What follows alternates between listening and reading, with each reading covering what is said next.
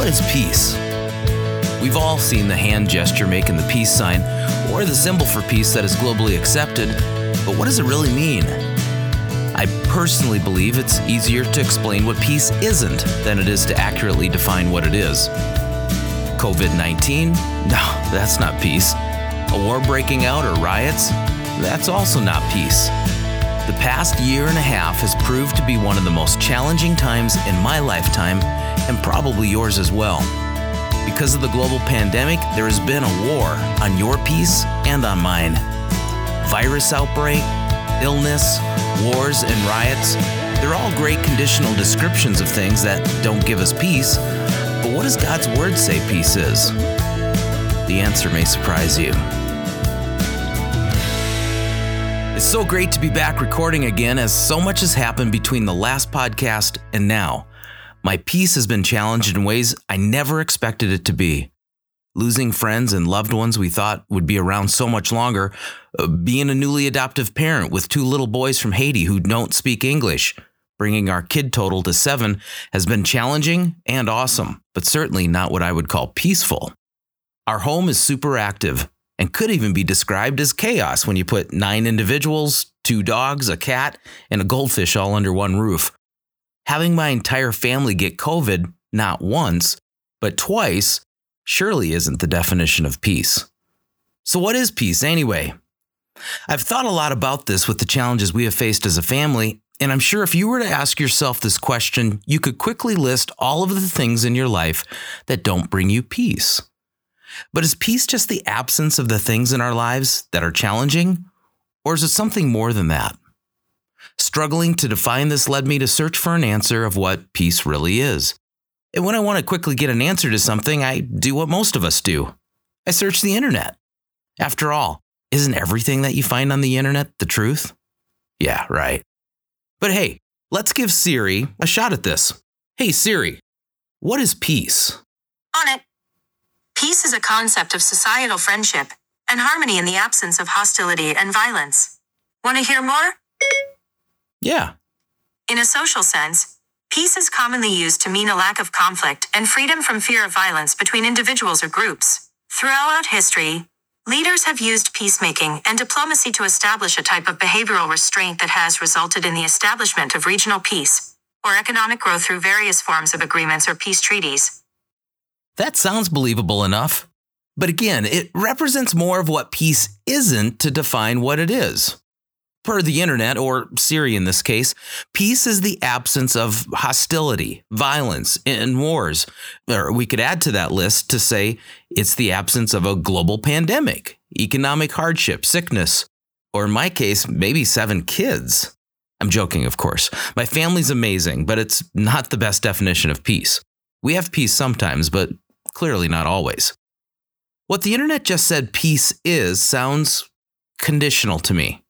Basically, as long as things line up the way I want them to, I've got peace. The moment my state or position changes because of my circumstances, peace is nothing more than a distant hope. As I researched all this, I wasn't convinced of the answer, and I even felt a little bit like the internet let me down and it wouldn't be the first time. I decided, finally, to look at what God's word says about peace. Now, it's funny how I look for answers in so many different places, asking so many different people before I ask God what his answer is to my question. Searching through the Bible, I ended up in the Old Testament in a book called Judges. I landed in chapter 6. This chapter is the starting place for an amazing story about a young man named Gideon, as well as the revelation of what I would say true peace is. Now, Gideon was just an ordinary guy, but he would eventually be called the greatest judge in Israel's history. You wouldn't know it by looking at where he started. But before we get to Gideon, we need to set the stage for what's going on in this chapter. The chapter starts off explaining how desperate the Israelites are because of the persecution they're under by surrounding nations. However, this persecution was due to the very choices that they've made. Israel had forgotten how God had rescued them from the Egyptians, and instead of following his command to not worship other gods, they worshiped lots of gods, the gods of the Amorites in the land that they were living at that time. And that decision proved to be destructive for them, and they pushed the love, grace, and protection of the one true God away from them. They didn't want it. How often have you and I pushed that love, grace, and protection from God away from us, choosing to do whatever we want when we want, regardless of the cost it may have on our relationship with God or even others? For the Israelites, this went on for seven years, and no matter what they did, Midian crushed them. In Judges chapter 6, verses 3 through 5, we read that the Israelites went into hiding in fortified areas. They were in caves and mountainous dens. It didn't matter. Everything they tried to do couldn't stop the oppression. They clearly needed a miracle. In verse 5, it says that the enemy was so large that it was impossible to even count them. They were clearly outnumbered. They faced an impossible situation. Have you ever felt outnumbered by an enemy? And maybe that enemy is sickness, an addiction, or a financial crisis that is in your life. Now, don't give up just yet, because what happens in verse 6 is a picture of how quickly things can change with impossible situations when God shows up.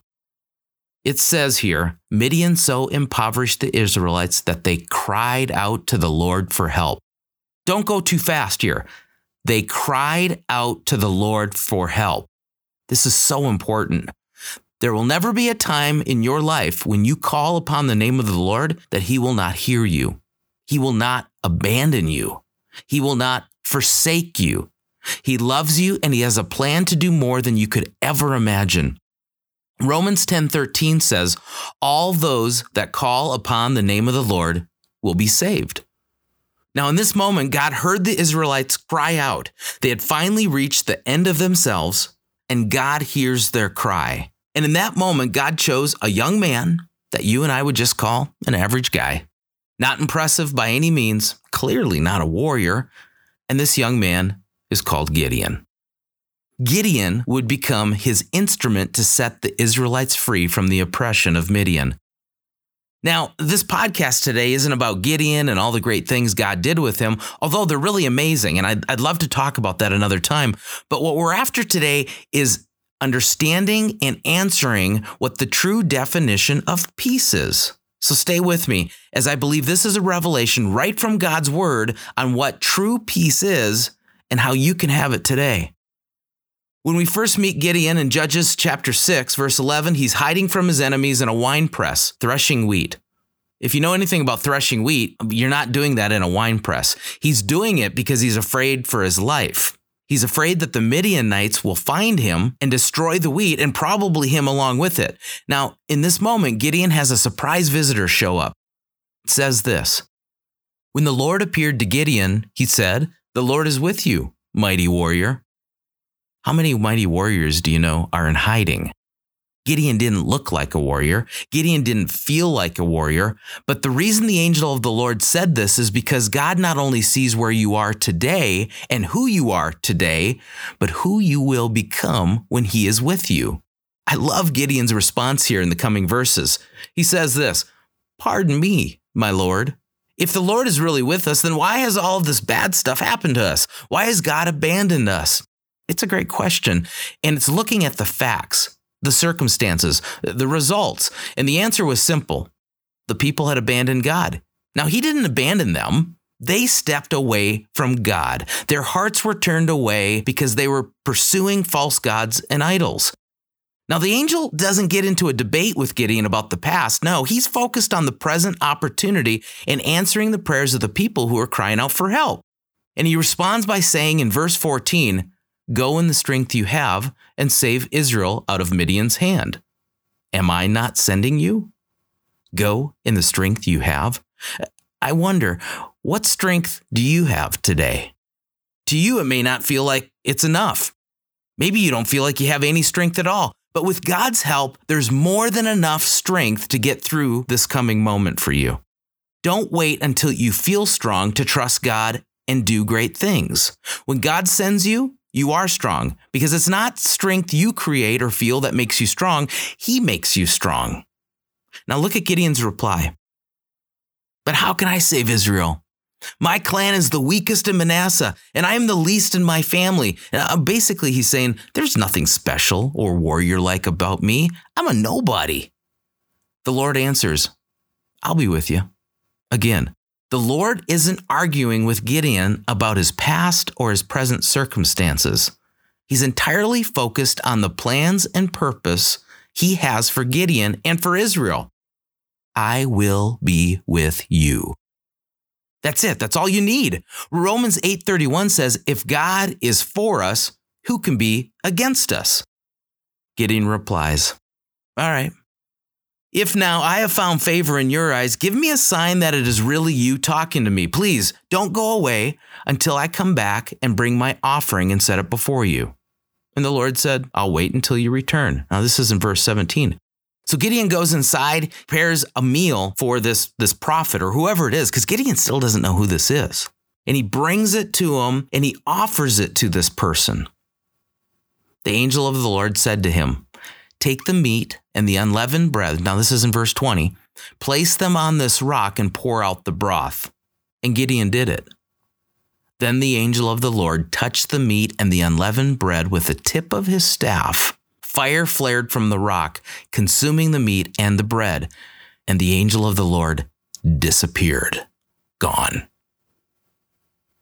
Verse 22 When Gideon realized that it was the angel of the Lord, he exclaimed, Alas, sovereign Lord, I have seen the angel of the Lord face to face. But the Lord said to him, Peace. Do not be afraid. You're not going to die. Peace. Don't be afraid. Gideon, in this moment, realizes something that he was missing all along. It says right after this Gideon builds an altar to the Lord and he calls it, The Lord is Peace. The Lord is peace. Now, in Hebrew, that is called Yahweh Shalom. What Gideon experienced and what he said was defining exactly what peace is. Peace is not a feeling. Peace is not everything working out the way I want it to, or expect it to, or even need it to. Peace is not the absence of war or sickness or famine, like the internet says. Peace is a person. Go with me to the book of Isaiah. Isaiah prophesied about the coming Messiah, and when he did, he identified what would bring peace and what would be peace. This scripture is used so often around Christmas time. We're in Isaiah 9, verse 6 through 7. For unto us a child is born, to us a son is given, and the government will be on his shoulders, and he will be called Wonderful Counselor, Mighty God, Everlasting Father, the Prince of Peace. And of the greatness of his government and peace there will be no end. Who is this talking about? It's talking about Jesus. Gideon and Isaiah are both talking about the same person, the same person, Jesus Christ. Now, jump with me to the New Testament and you'll see what I'm talking about. In John chapter 14, Jesus is trying to comfort his disciples. It even starts off in verse 1 Don't let your hearts be troubled but they are troubled. He's talking about leaving them. He's talking about going to the Father. He's talking about sending the promised Holy Spirit. He's sharing so much that must be confusing for them because they've put all of their time, their trust, their energy into following Jesus and relying on Him alone. Hearing that He's going to leave I'm sure they're confused in this moment. And, and what Jesus is trying to do in chapter 14 is to assure them that he's not leaving them, he's not abandoning them. No, this is all part of the mission of God to save humanity and to have a relationship with every person on the planet. Now let's look at John 14, chapter 27. These are Jesus' words here Peace I leave with you, my peace I give you. Jesus is telling his disciples in this moment that what you want more than anything, you can't have unless I give it to you. And guess what? You can have it. Look what he says right after this I do not give to you as the world gives. What does that mean? Well, we just covered it. Siri just talked about it. The way the world gives is you have peace if there's not wars, there's not famine, there's not sickness, you got enough money in the bank, find the, the love of your life, your marriage is intact. No, no, no, no. That's the peace the world gives, only when it shows up in the way you want it to. No. Jesus is saying, I'm not giving to you as the world gives. He ends verse 27 with the exact same way he starts John 14 in the first verse.